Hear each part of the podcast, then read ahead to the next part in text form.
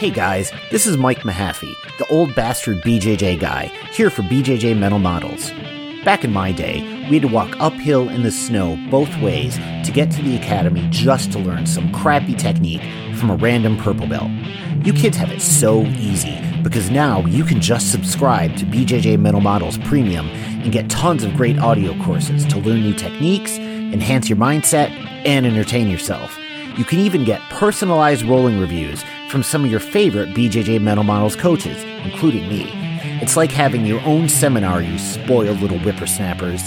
So what are you waiting for? Subscribe to BJJ Mental Models Premium right now, get off my lawn, and go train.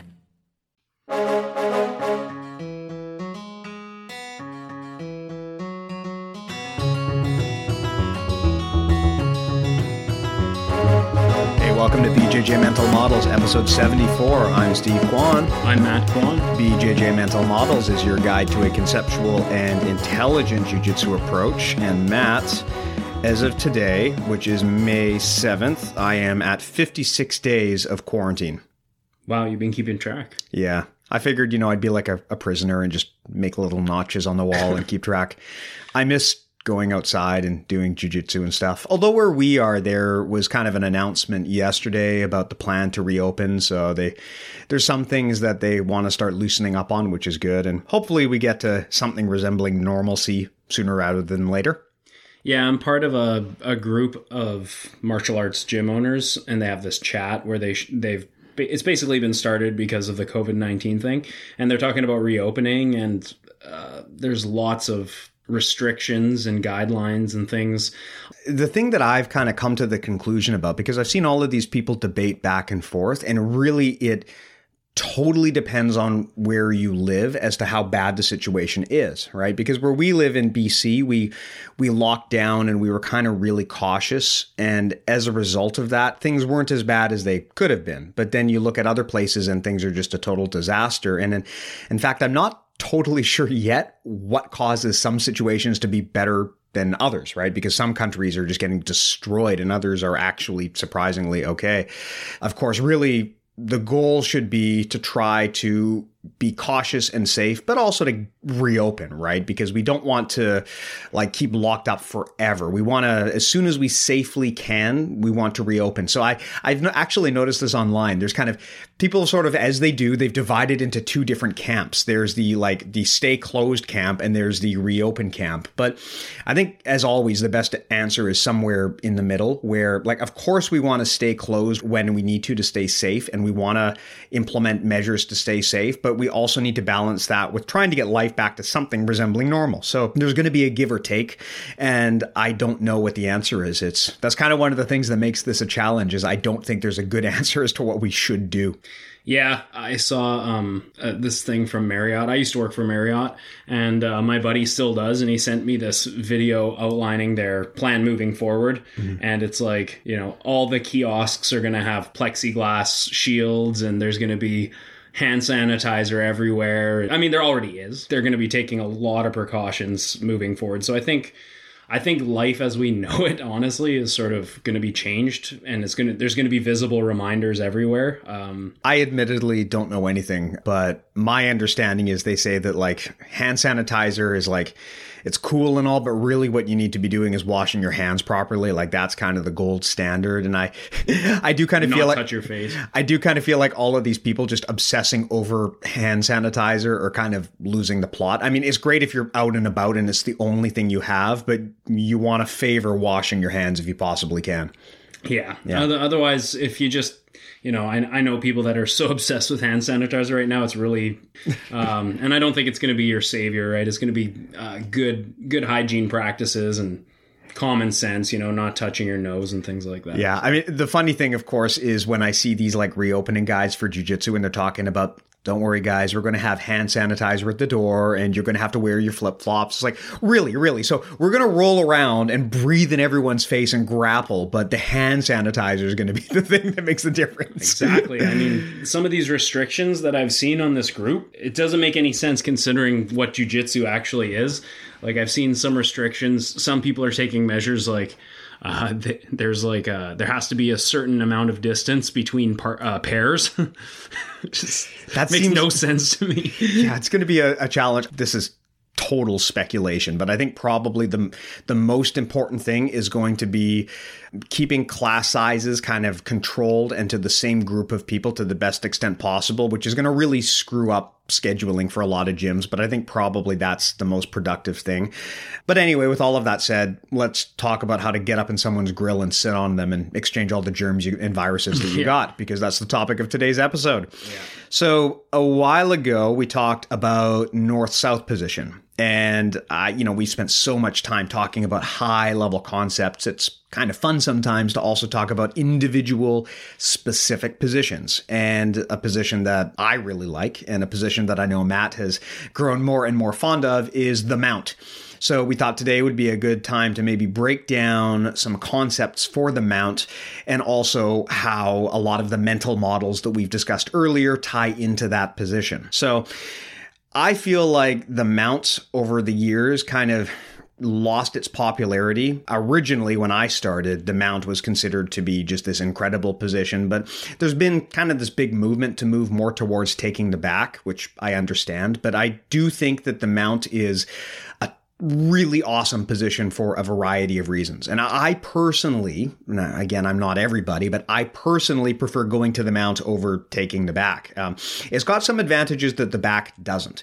One is, of course, you have the benefit of gravity on your side. And- Squishing. yeah. And from the back, unless you're doing that variant where you're basically flattening the person out and sitting on them, you don't really have the benefit of gravity to the same extent. Also, with the mount, you have a lot of mobility. The challenge with back mount a lot of the time is if your opponent starts to turn or starts to get away, you can lose that position. And with the mount, you can always transition to knee on belly to side control, go right back to mount. I find that when you're playing the top position, it's a lot harder for your opponent to fully escape versus when you take the back, it is possible that your opponent can turn around and now you're on the bottom in the guard, right? So I find the mount is a very defensible position. I also like the variety of attacks and strategies you have from the mount. There's a lot you can do, and you can also just demoralize the person. You know? I was gonna I was gonna add that I find it much more uncomfortable and demoralizing to be stuck in mount as opposed to rear mount. Yeah, well, you can smother, right? From the back, it's very, very hard unless, again, you're on top squishing the person. It's hard to smother the person from back mount. But from mount, you can totally just smother them. And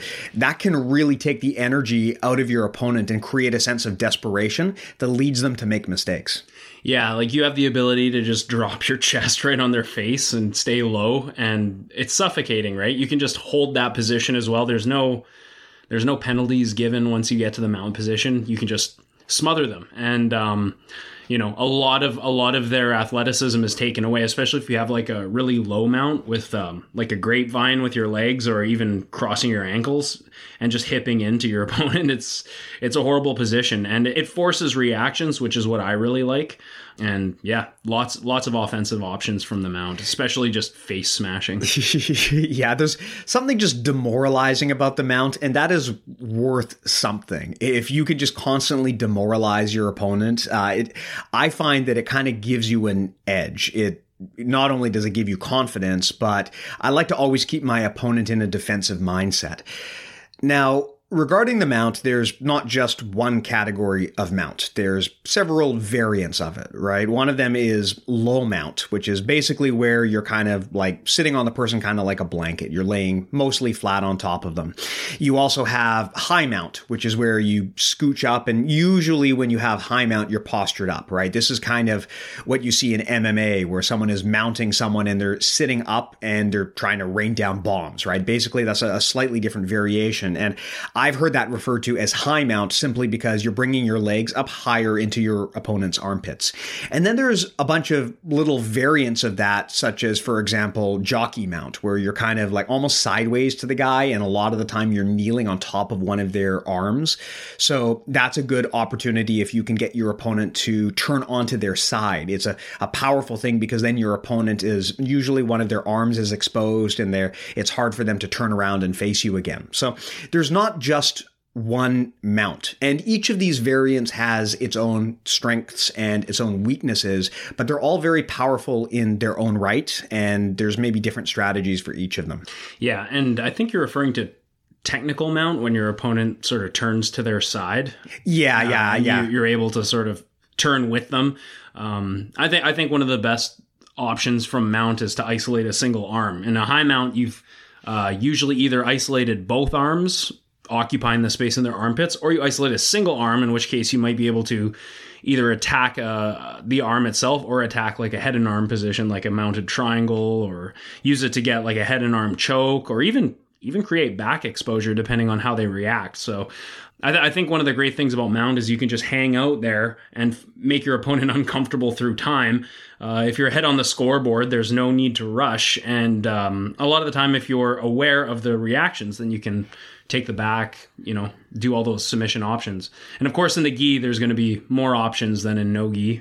No gi, there's no lapels to grab. So I think generally you're looking for either an attack on the arm or a head and arm or the back. Whereas gi, there's a variety of, you know, different chokes you can do.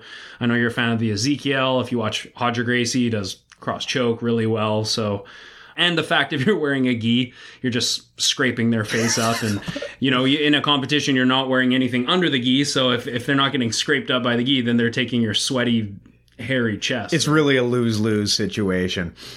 Yeah, the mount is a really straightforward but also deep position, right? Uh, and there's a lot of things actually about the mount that I wish I knew when I started out. Normally, when you go to a jujitsu club, one of the first things they're going to teach you is the bridge escape, right? Where you, you know, the upa, where you get your hips off the ground. And the idea is that if someone is mounted on you, you catch their arm and you do that hip bump and they fall over. And the reality is that I, unless the person is really junior, that escape likely is not going to work, right? Because if you actually are good at playing the mount on top, you know how to ride that motion. You know how to lift your hips up. You know, the thing about the mount that is kind of counterintuitive is you think that what it's about is laying on the person like a blanket and using your weight, but it's not really. Uh, I've actually found that when you're playing mount, you normally want to be hovering on top of the person, almost like a half inch to an inch. Mm. Just because if your weight is resting on them, when they bridge into you, all of that force hits you. And especially if they're strong, that's going to send you flying. So what you really want to do is you want to almost be kind of hovering on top of them. And if they bridge up, then you want to also raise yourself up so that you don't absorb that force directly. You just make them burn energy.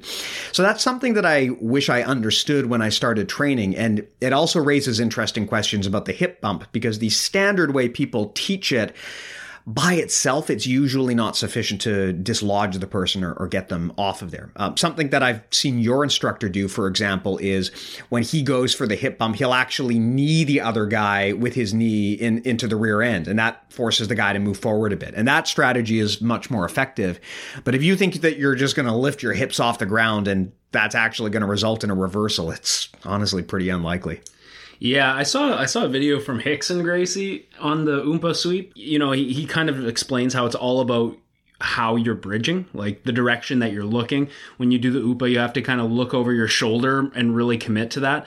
The only thing is if you do uh, if you're successful with that sweep, like in a point setting under the IBJJF rule set, is you end up in the closed guard. So it's not really, you know, now you have to break out of their closed guard before you can start passing. So you could eat, your partner could easily burn up a few minutes before you even have a chance to score.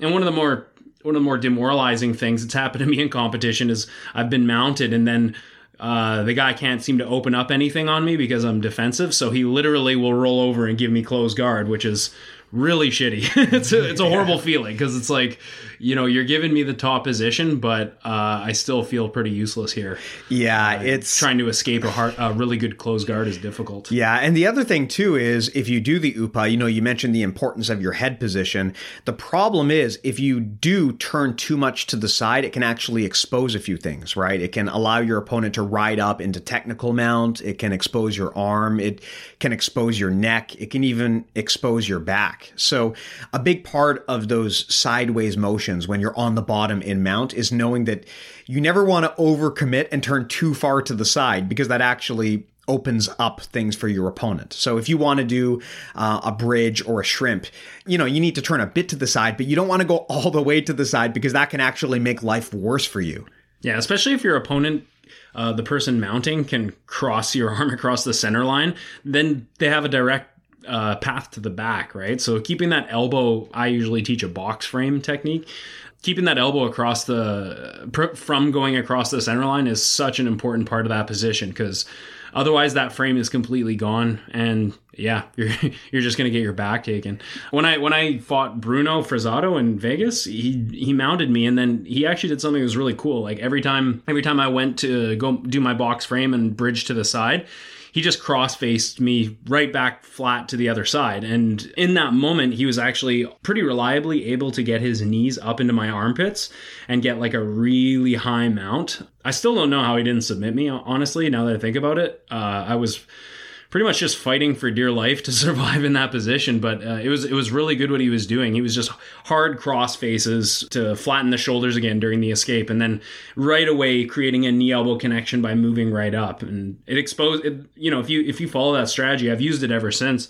If you follow that strategy, you can get to S mounts and head and arms and all types of positions. So, um, yeah, it's a really good good uh, strategy. Yeah, when someone is trying to hip escape on the bottom and they turn to the side, you know, it's tempting to think that what you need to do is start messing with their arms because they're usually trying to push off on your leg, and so it kind of feels like the right thing to do is to grab their arm and to try to pull it out.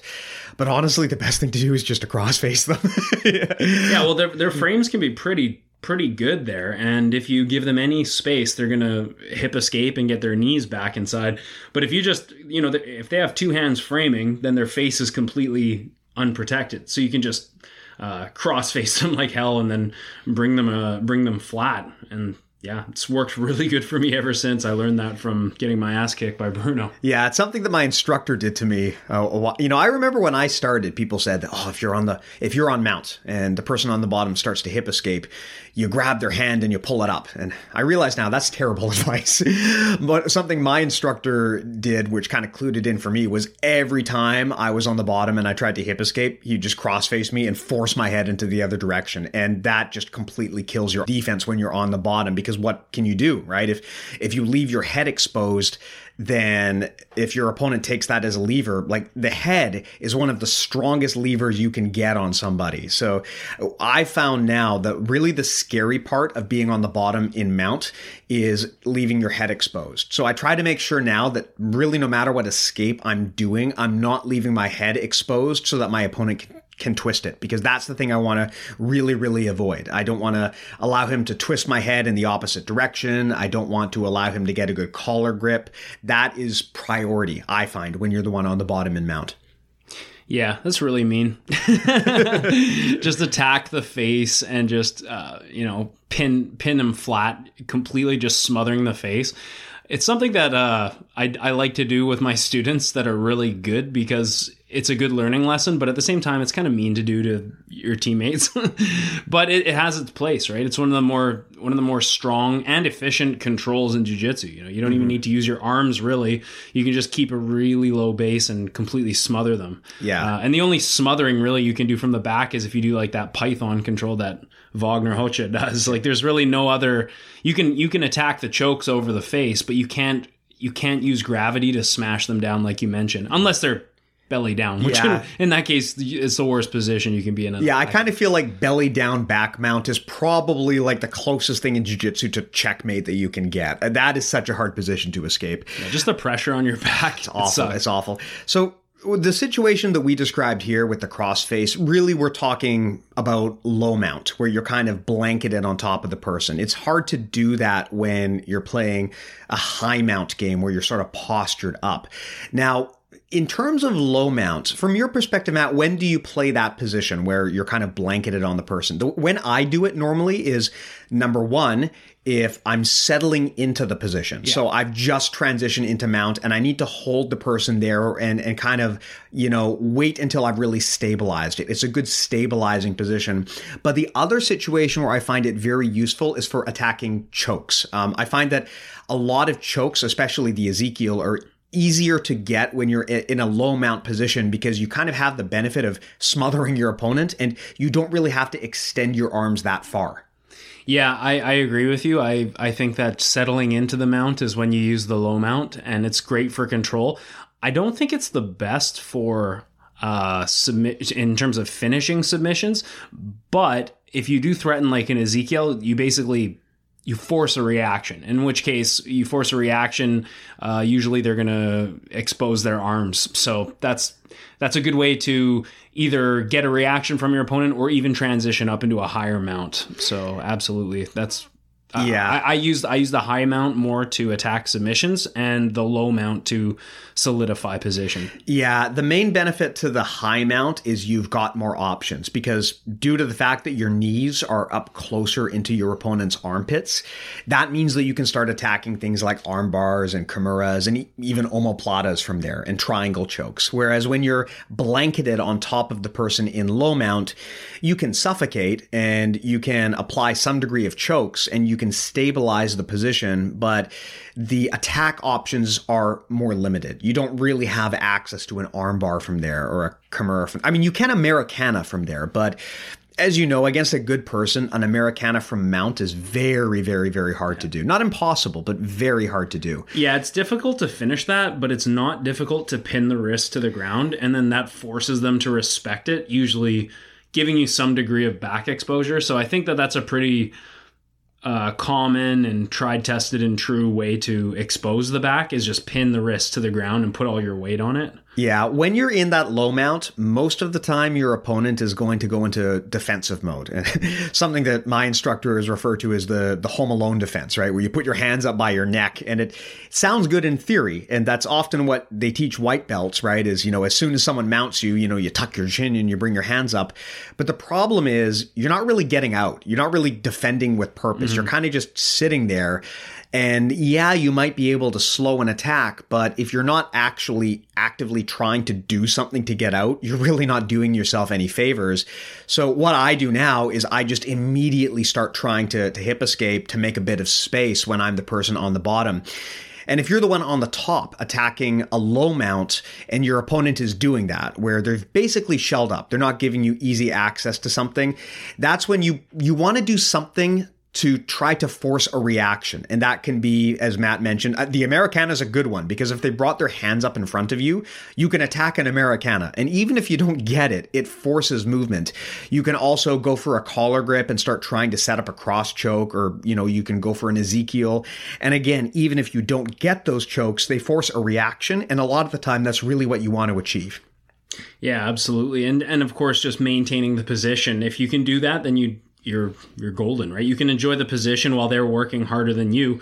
Um, and I think I think maintaining a good head position is really important. So I think a common rule that is taught is don't line your head up with their head. Like don't don't have your spine directly over their spine. Instead, adopt more of a an off-centered approach, and that will make it harder for them to take you either one way because you're basing or the other way because you're compensating your weight in in the other direction right? So i always try and put uh, if i can get a crossface or even an underhook um, and i put my head to the mat from the top position i like to sort of keep my spine off uh, off track of their spine, and that makes it a lot heavier to move around. It's funny because that's one of those really counterintuitive things that doesn't look like it would make sense, but it does when you do it. Um, you don't want to just be spine to spine directly centered on top of a person because Matt, to your point, then they can bridge in either direction, and your weight is aligned perfectly so that they can move you. Mm-hmm. But if you're off to the side,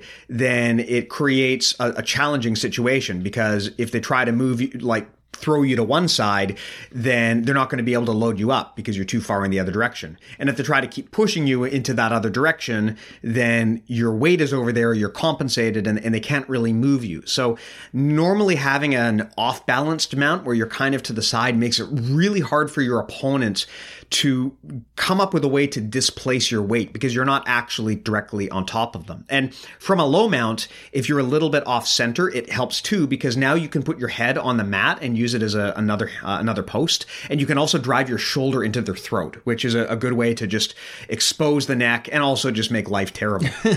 Which I think I think mount is one of those positions where you're trying to make your opponent as uncomfortable as possible. It's not really a gentlemanly position, but yeah, or I guess it could be if if you go about it a certain way, but then it probably won't be as effective. uh, I think as a general rule, when you're doing top pins in jujitsu, it's important to have your to, to at least make sure your spines aren't lying on top of each other in the same direction. Um, I've heard Danaher say this, especially like if you're in a half guard and your spine is on top of the other spine running in a parallel manner, it's going to be easier for them to sweep you or put you in a lockdown or or move you around. But the more perpendicular you make your spines, the the more pressure you can apply with your pins. So it's something that I try and think of, especially when I'm in like mount, side control, half guard, these top pinning positions. Um, trying to keep my spine not directly in line with theirs. And the other thing too is if you're directly aligned with them, you don't know which direction they're going to send you. You know, they could they could hip bump to the left or to the right. They could mm-hmm. hip escape to the left or the right. It means that there's more options for your opponent and you have less ability to predict their response. Whereas if you align yourself a bit off center, then it makes it much harder for your opponent to come up with good options. There's less things that they can do, and you have a better understanding of what direction they're going to attack you in. So, yeah, I agree with you that turning a bit off to the side is very helpful. Now, I have another question for you. When you're playing the low mount, what is your stance on leg grapevining? Because I've heard mm-hmm. wildly different opinions on whether you should grapevine the guy's legs. I mean, I've heard um, different different opinions. Uh, I've had people mount me and grapevine me, and it's super annoying. Uh, it's escapable just like any position, but it takes some time to untangle. And if they're if they really use grapevine a lot, it can be very difficult. Personally, for me, when I'm on top, I prefer like the closed guard approach. You I cross like, your ankles under them so that they can't hip escape easily. Yeah, I, I either make my my big toes touch like dead toe style, or I like to cross my ankles because then I feel like I can really hip in and take the wind out of them. So that's that's sort of my go to as I start to transition into a high mount position. usually, I'll give a little to get a little. So if I'm on top and I'm in the low mount and I feel like my partner is now starting to get their frames inside, maybe they made enough space and they get their arms inside and they have the inside position like uh, when i say inside position really both both athletes are looking for inside position top person's trying to look to get their knees eventually into the armpits of the bottom person bottom person's trying to create frames on the hips uh, while keeping their elbows inside so that their arms don't get exposed as levers. So as a general rule, when I play low mount, I I basically just let them start to get their frames, and when I when they turn on their side, that's when I know okay now I can do my crossface and just completely flatten them out, and usually advance position in this moment. Uh, and it's so much more demoralizing when you make them work for a frame and then you take it all away rather than just squishing them from the get go, because then they might not exert as much energy. They might sit there and wait a little bit. It's way more, I think, effective to make them work and then take it away from them. Yeah, there's a lot of strategies as to what you do with your legs when you're in low mount on someone. And yeah, I, I know from sparring with you that you prefer the approach where you cross your ankles underneath the person. So kind of like you're playing closed guard, but on the top. And that's really annoying because it prevents the hip escape, which I think is probably one of the, the best options to open the person up when you're on the bottom. In regards to the leg grapevine, I used to do that a lot, but I was training with Adam Ryan, who is a black belt from up here in Vancouver, and he was mentioning that you know he's seen he's seen at least one person really injure their knees doing that, which I I can understand, right? If you're grapevining someone's legs, then if they do a big explosive movement to the side, it could put a lot of torque on your knees. But additionally, the other thing I find with the leg grapevine, and part of the reason why I've kind of moved away from it is it has kind of the same limitation that the lockdown does from half guard, which is where, yeah, it works. Sure, you can hold the person there. That's great. But it's also very predictable. And you've also tethered yourself to the person, right? So yeah, it's great. You, you've grapevined them, but so they can't move their legs. But how are you going to move your legs? And that's a big part of playing mount is being able to transition and move around. It's not about just being a wet blanket and squishing the person. It's about transitioning from these different variants of mounts whenever your opponent makes a move. Because yeah, to your point, Matt, I mean, yeah, it's one thing to just blanket the person and squish them, but it's another thing to let them move, let them burn energy, and then exploit that and tighten the noose every time they do. So what I actually do now when I'm on mount on someone, I leave my legs almost somewhat loose so that my opponent will go for something like a hip escape or a bridge. And I try to be mindful of where their feet are. I try to feel if they, if they plant their feet because if I feel the person pull their feet in and plant them, I know they're going to go for a bridge, right? You, you kind of become sensitive to that where you feel them pull their feet in and they mm-hmm. plant them on the ground and you know a bridge is coming. So what I do now is I wait. And as soon as they go for a bridge, I just use my feet and I just kick their feet back out again. so yeah. basically, I kick them in the calves just as they're bridging, and it's totally demoralizing. It just takes them out of base. Yeah, yeah. And uh, the other benefit, too, to keeping kind of loose there is if my opponent hip escapes, if my feet are mobile, then I can use that opportunity to move up to a technical mount, right? As soon as they turn to their side, I pop up and I move up to technical mount, and then I've, I've made the situation even more challenging for them. So there's different options from there, right? If you're playing the mount, you can do what I do where you keep your feet mobile, or you can grapevine, or you can play the the closed guard where you cross your ankles. I don't think any is really right or wrong, but uh, whatever you do, I would just say you want to make sure you've got a conscious strategy towards what you're doing and you know what the risks are and, and what tends to work well from those positions. Yeah, I think it would do me some good to go back and study like old Roger Gracie tapes, some old school uh, cross chokes from the mount just because it's so, he makes it so i mean i know he's the best right? But like mm-hmm. he makes it uh, so effective whereas when i'm in mount generally i try and expose arms. That's more my thing. Or or i try and isolate a head and arm of some sort. Like that is more i feel like just by way of the lever i have more control but i feel like i'm neglecting a huge part of the attack without going for cross choke so mm-hmm you know, obviously, I'd love to pick Roger's brain for an hour on that. Roger, if you're listening, send us an email. Yeah, please imagine? make a video for us. I wonder who our most famous listener is because I know that there's a few out there. Anyway, yeah, Roger Gracie, if you're listening, please write in and tell us how to do this stuff.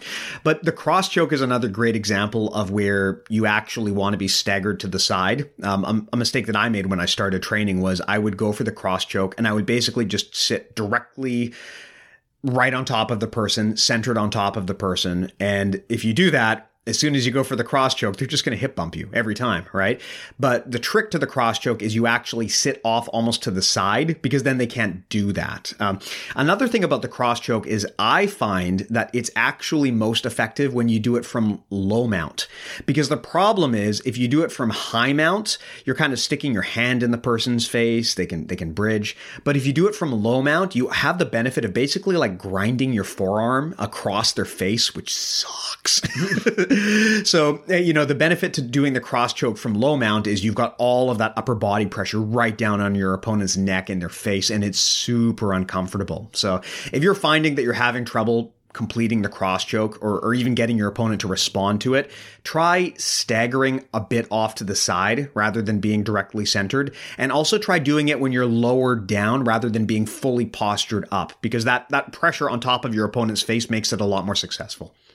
Yeah. And I'm always always hunting for inside position. I tend to, I think it's just more because of my, I've been doing so much nogi that it's I, look for the inside position rather than collar grips and things like that. So I my game ten, generally tends to steer a little bit away from attacking lapel chokes from that position and more towards isolating levers and mm-hmm. you know getting inside uh, with my knees and whatnot. And same thing on the bottom. I always want to have my elbows glued to my body rather than letting my opponent expose them. It's just going to be better structure overall, and and it'll be a less likely chance that I'm going to get. Um, you know, progressed upon into like a high mount or something like that. Well, let's talk about that then, because if you want to attack levers, meaning in this case your opponent's arms, you're going to go up to high mount. That's really what you have to do. So when your opponent gives you the space, when you can bring your knees up into their armpits and posture up, that's when you're in high mount. So the main benefit to high mount is a lot of chokes are harder from here, with the exception of perhaps the triangle choke, but you now have access to your opponent's arms, which opens up the armbar, the kimura, the omoplata, a lot of different options from there. And of course, in a self-defense situation, it opens up raining bombs. so something to be very mindful of. Against a really high mount, too, it can be very hard for the person on bottom to escape because if the person's knees are wedged into your armpits, you don't really have a lot of space to go. So where whereas in a low mount, you at least have the options to bridge and to bump and to move around. If your opponent has your arms kind of sticking up in the air because they got their knees into your armpits, it becomes much more challenging to escape.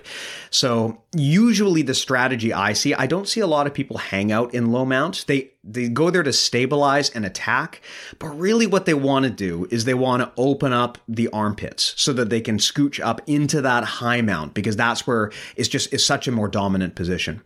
And the other benefit too about the high mount is you can ride that position a lot better. So if your opponent starts really trying to bump you, you can kind of just lift your butt off the ground and that takes the power away and you can kind of ride them like a bull, right? So they're trying to buck you off and you just raise your butt up and then they're just burning energy. Uh, and that's a very effective thing. What you don't want to do is try to sit down harder on the person when they're bumping because then you're basically you're giving them something they can push their force into and you don't want that. So if someone is actually bumping you from the bottom, you actually want to raise yourself up rather than pushing back down.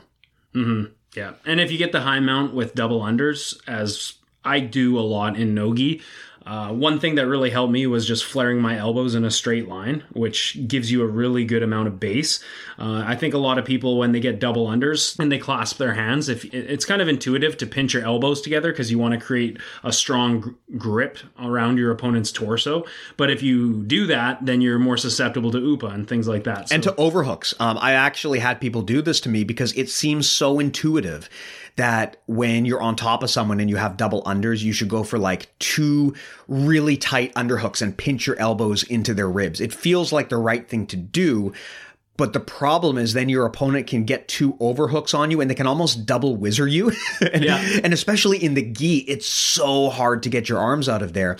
So there's this weird counterintuitive thing where you actually want to flare your elbows out because not only does that prevent that, but it also makes it harder for your opponent to bring their arms back in, which is what you want to avoid if you're going for that position. Yeah, it's um it just creates like better structure and it's one of those weird occasions where creating uh, like opening your own elbow creates more power mm-hmm. there's only a few situations in jiu-jitsu i can think where that is the case where better structure involves opening your elbows away from your body. But in this case when you do that you really take control of their arms as levers and uh, take away their range of motion. So it, it's logical. It makes perfect sense. Yeah you know this is something that really baffled me for a long time when I started training because there are examples of where you want to flare your elbows out, which technically seems like it should be a weaker position. And I tried to figure out for a long time is there like a rule or a mental model that ties all of this together in a way that actually you can explain this universal. And what I came up with was that generally, yes, you want to coil your limbs in. You want to keep your elbows as close to your core. You want to bring in your knees. You you know, you don't want to give your opponent a good handle onto you. But there are situations where it's okay to extend something. And normally those situations are when number 1, you're doing so for purpose. Like you're doing so because by doing this, you can exert force that you couldn't otherwise do. And number two, you're doing it in a situation where your opponent cannot grab your arm or your leg or whatever that limb is. That's the big thing. Like it is okay to stick your arm or your leg out or flare your elbow or flare your knee. It's okay to do that, but only if it's actually giving you more power and there's no good way for your opponent to counter it by grabbing you.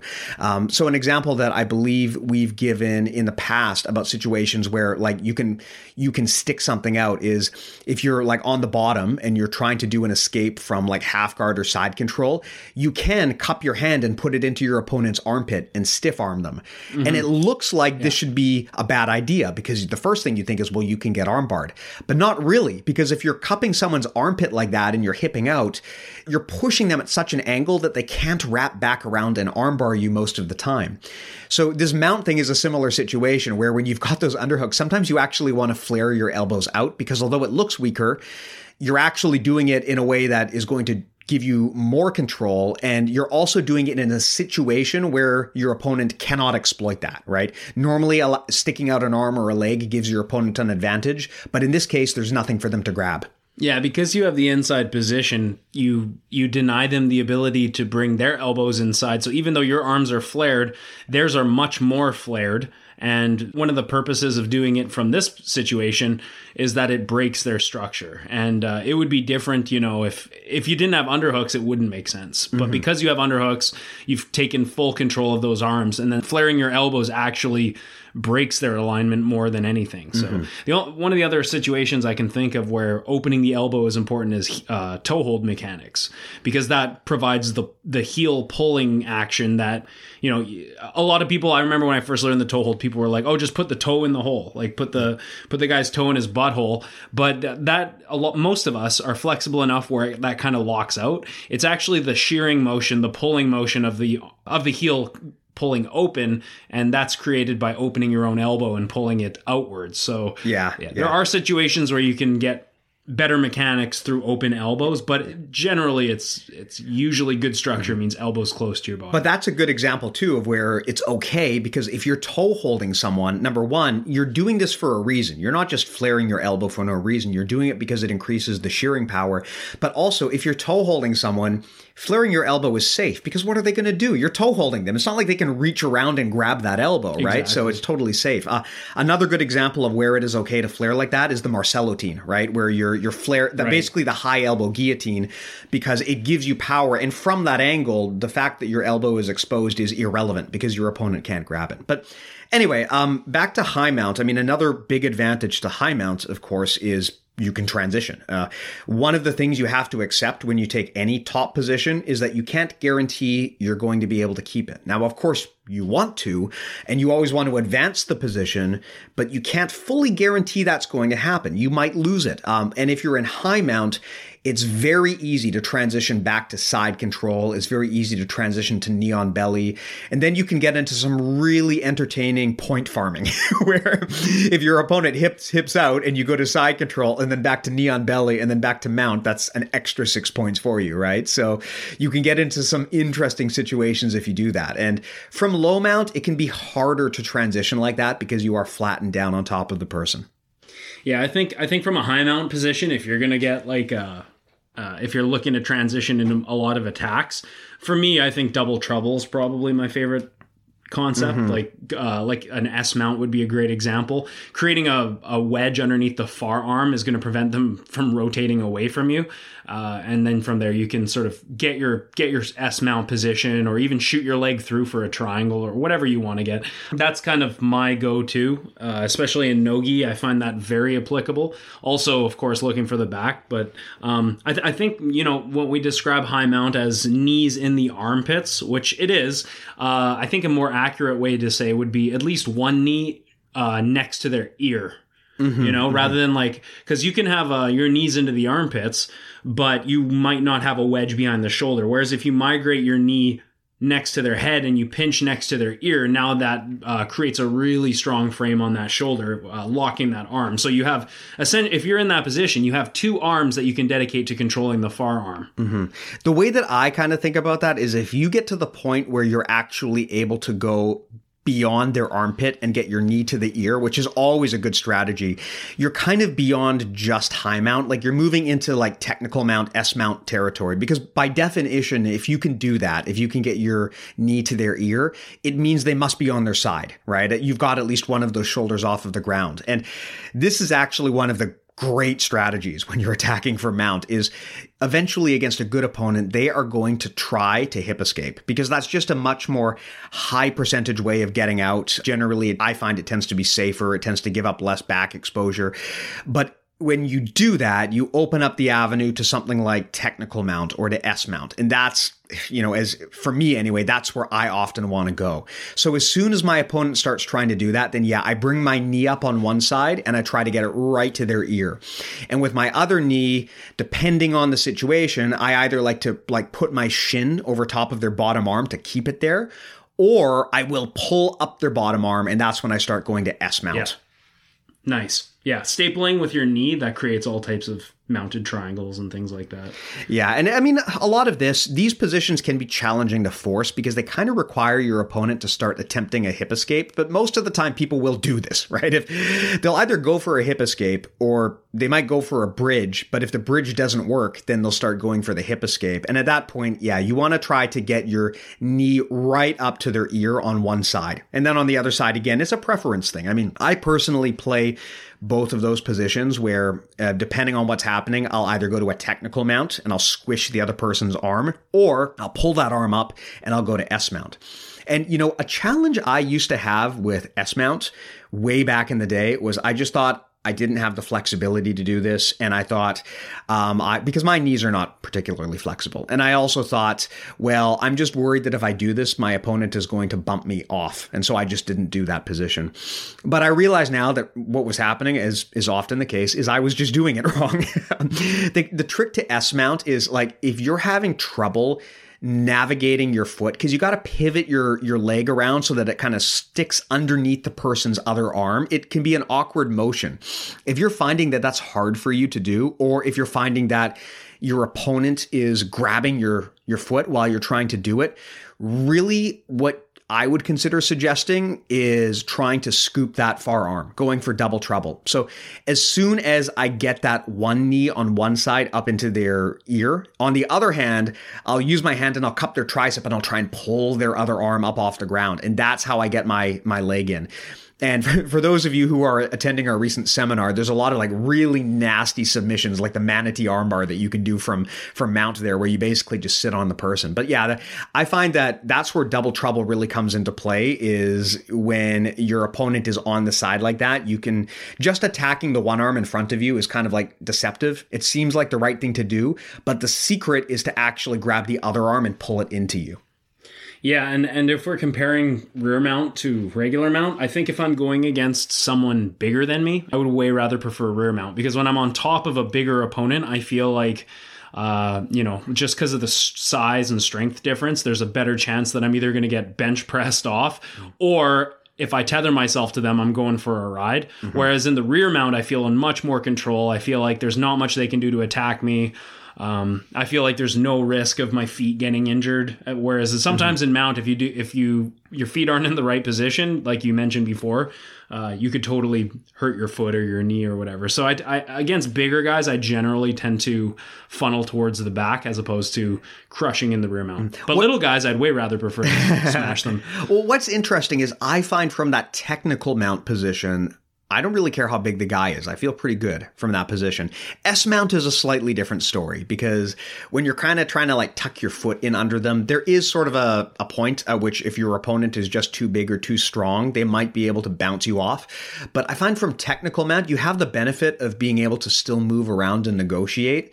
Um, but yeah, it might be harder to keep your opponent there. I mean, there's there's a reason why the rear naked choke is called the lion killer, right? Is because if you can get onto someone's back, even as a much smaller person, it's pretty easy to neutralize them. Now, that said, I've I've beat a lot of bigger guys by taking mount on them, but yeah, there's always going to be some degree of power dynamic there where if you make a mistake or you go to the wrong variant of the position, they might be able to throw you. And so that's something that you have to think about. Mm-hmm for sure. Cool. Attack the face at all costs. Always attack the face. Yeah, especially in the gi. Like, you know, that's one of the nice things about the cross choke from gi is you can basically just drive your forearm in the gi fabric right across a person's face.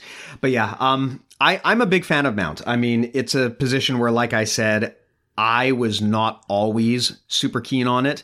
But then at some point, I think around the time I got my brown belt, I kind of realized that maybe I was just playing it wrong and it was not so much about just being a wet blanket on top of the person. And now it's probably one of my favorite positions. I'm actually personally a lot stronger in mount than in back mount. And I, I would also say that the the back mount is much more in vogue. I think, you know, that might change, but if you're really good at mount, you can actually surprise a lot of people because sometimes people don't expect you to go to mount and to really play that position dominantly. And the nice thing about mount too is if it doesn't work out, there are pretty good ways to get onto the person's back from there. If you can gift wrap their arm, for example, it's quite easy to get to their back.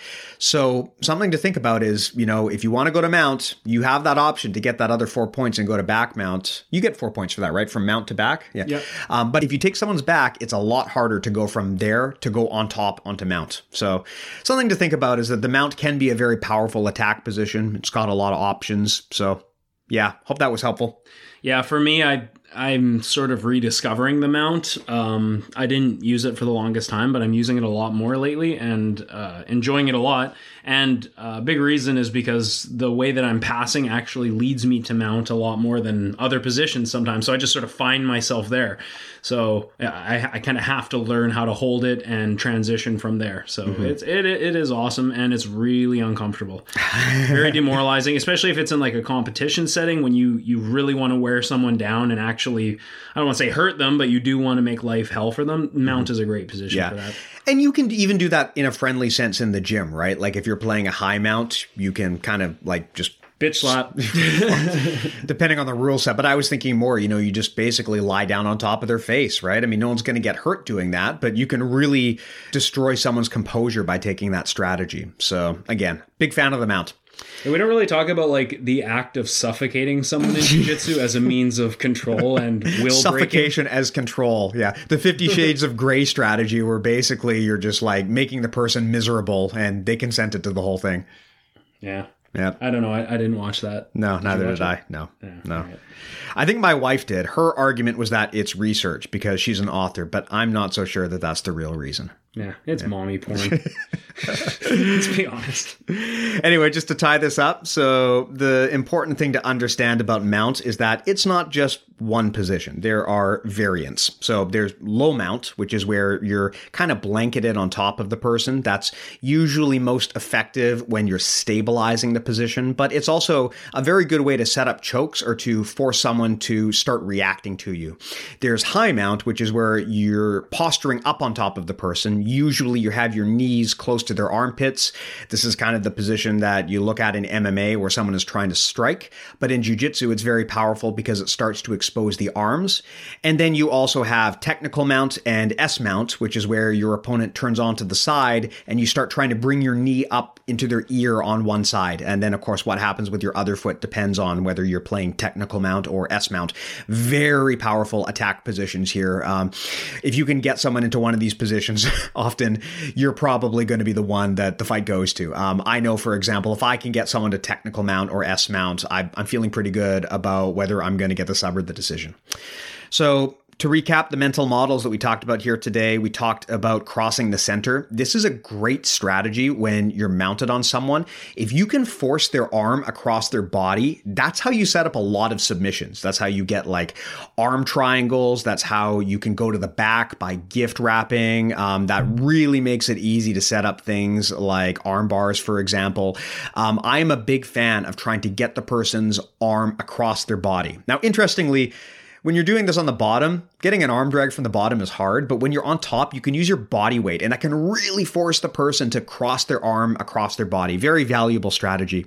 We talked about defending with purpose. So if you're playing mount on the bottom, don't just do the home alone defense where you bring your hands up and tuck your chin actively do something to get out of that position. Otherwise, you're just delaying the inevitable. We talked about head position. So when you're on mount, first of all, you can use your head as an extra post, but you can also really pay attention to where your head is because if you're off center, that can make it much, much easier to actually prevent your opponent from escaping since a lot of the escapes that your opponent might do, they're going to work a lot better if your opponent is centered. We talked about predictable responses. So again, another reason to off center yourself is because it makes it much more predictable as to what your opponent is going to do. If you're directly centered on top of them, they can go to the left or the right, and that makes the fight a lot less predictable. We talked about inside channel control, which is where you try to get your arms and your legs and even your head on the inside. That's a key part of the strategy for mount, both whether you're on top trying to dominate or on the bottom trying to escape or reverse. We talked about limb coiling. Again, as a general principle, you want to keep your elbows and your knees kind of pinched in and tucked in. You don't want to give someone an easy ability to extract your arm or your leg. But there are situations where that is okay, primarily if you're doing it for a, a reason, meaning it gives you extra power or control.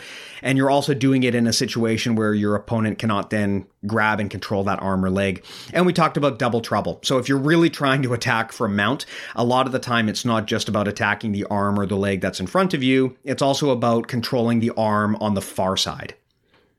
Sound good, Matt? Awesome. Cool. Want to answer a question? Sure. All right. Hi, guys. I dislocated my shoulder while rolling in BJJ on November 11th, 2019. I have done physical therapy for it, and it seems stable at this point. I am still scheduled for more sessions, but it's on hiatus at the moment due to the COVID epidemic. I found your podcast and enjoyed listening to your perspective on injuries. I wanted to get your thoughts on returning to BJJ following such an injury. I believe I have concurrent subacromial impingement, which I had been getting PT for prior to the injury. As background, I am 38 years old, 6 foot 4, about 205 pounds, four stripe white belt. Had been training for almost a year when I got hurt. Would be great to hear your thoughts on what to expect and how to get back to training BJJ.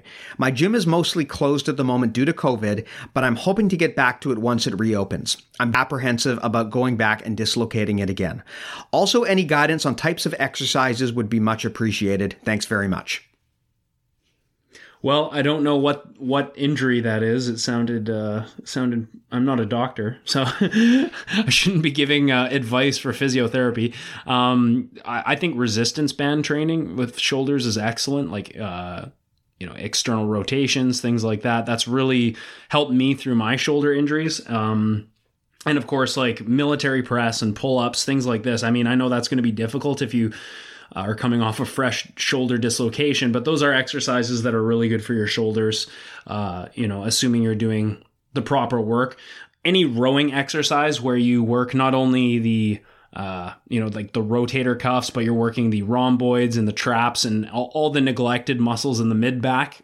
Uh, that's really helped me a lot. And not only has it helped me uh, with my neck pain, but it's actually helped me become stronger with other exercises such as pull-ups and even in judo my uchikomi feels a lot stronger when I activated those muscles. So I think you could you could probably see a lot of benefit from targeting those smaller muscles that uh, get overlooked if you're just using like basic exercises like military press and pull-ups and things like that.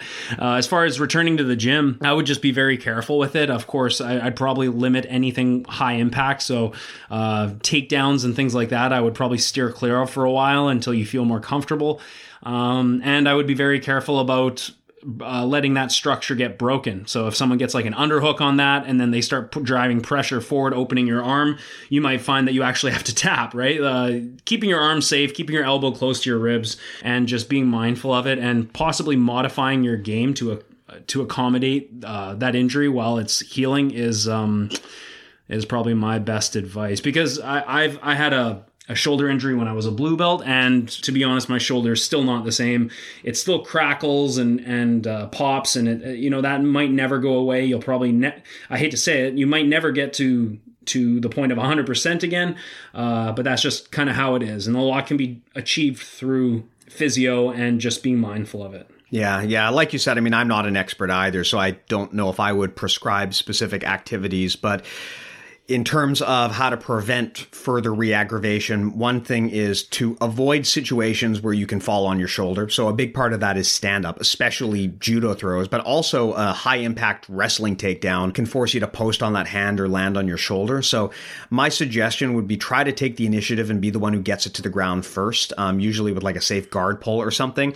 Uh, but also on top of that, prevention is so important. And one of the best ways to do that is get into the habit of keeping your elbows coiled tightly to your body. Now, that's not good advice just for shoulder injuries. That's just good structural advice in general. It's going to be a lot harder for your opponent to grab and control one of your arms if you keep your elbows in tight to the rest of your body. So, something to think about. And uh, again, prevention is often the best strategy. So, by doing those two things, hopefully you prevent a situation where you're going to get that injury re aggravated.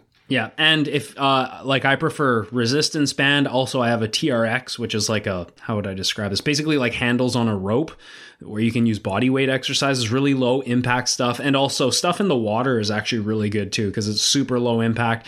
What I wouldn't recommend doing is start chucking weights around and kettlebell swings and things like that. These are all very dynamic movements. Eventually, I think that would be awesome to get to those those exercises, but you know, swimming and resistance band stuff and even small dumbbells if you want to do like lateral uh, raises and things like that. Those are all good for your for your uh, shoulders and your upper back. So don't just don't just worry about rehabbing your shoulder. Try and build out your entire upper back as well to support um, to support everything. Mm-hmm, mm-hmm. Well, good chat. I think that that was a pretty good conversation on the mount. Hope that was helpful. And let us know if you like this kind of episode where we dig deep into a single position because there's a lot of positions. We, we could definitely do a lot of episodes that kind of fall into this format. So I want to do like a multi-series on leg locks, but as we know, they don't work. Yeah, that's true. I mean, I, you you can do like a ten part series on leg locks, and then I'll follow it up with one episode about how the whole thing just doesn't work, and you should not use those. No, I, the thing actually about leg locks, I would like to do that. I wonder how well it would translate to audio because I think the thing about most of the traditional positions is if we talk about mount, for example, most people can easily visualize that because we've all done it so much. But a lot of people probably haven't done that much in the terms of leg locks to the point where they'd be so familiar with those positions. But yeah, I think that if this is something that you want us to do, do write in and let us know because I'd certainly be happy to dig deeper into those positions. Cool. Yeah, awesome. Well, as always, this podcast is supported by our patrons. That's what keeps the lights on. And it really means a lot to us if you can support us. If you do, of course, you also get access to premium content. We're doing a series on how to build your own game plan right now, which is only available to patrons in our silver and gold tiers. So if you want to be a part of that, you can go sponsor us at patreon.com slash BJJ Mental Models. Again, that's patreon.com slash BJJ Mental Models. That's the single most valuable thing you can do to support the show. So we really do appreciate it. You can also go to our website, bjjmentalmodels.com, which is where we have a database of all of the concepts that we discuss, as well as an easy way to contact us. If you want to pick up our merch, you can go to bjjmentalmodels.com slash store. We've got hoodies now, so so those are up there as well as the t-shirts and the gi patches. And of course, if you want to get more content, bjjmentalmodels.com slash join to get onto our mailing list. And you can always check us out on Facebook and on Instagram. Good chat, Matt. Thank you, Steve. Thank you. Talk to you next time, guys. Right, see ya.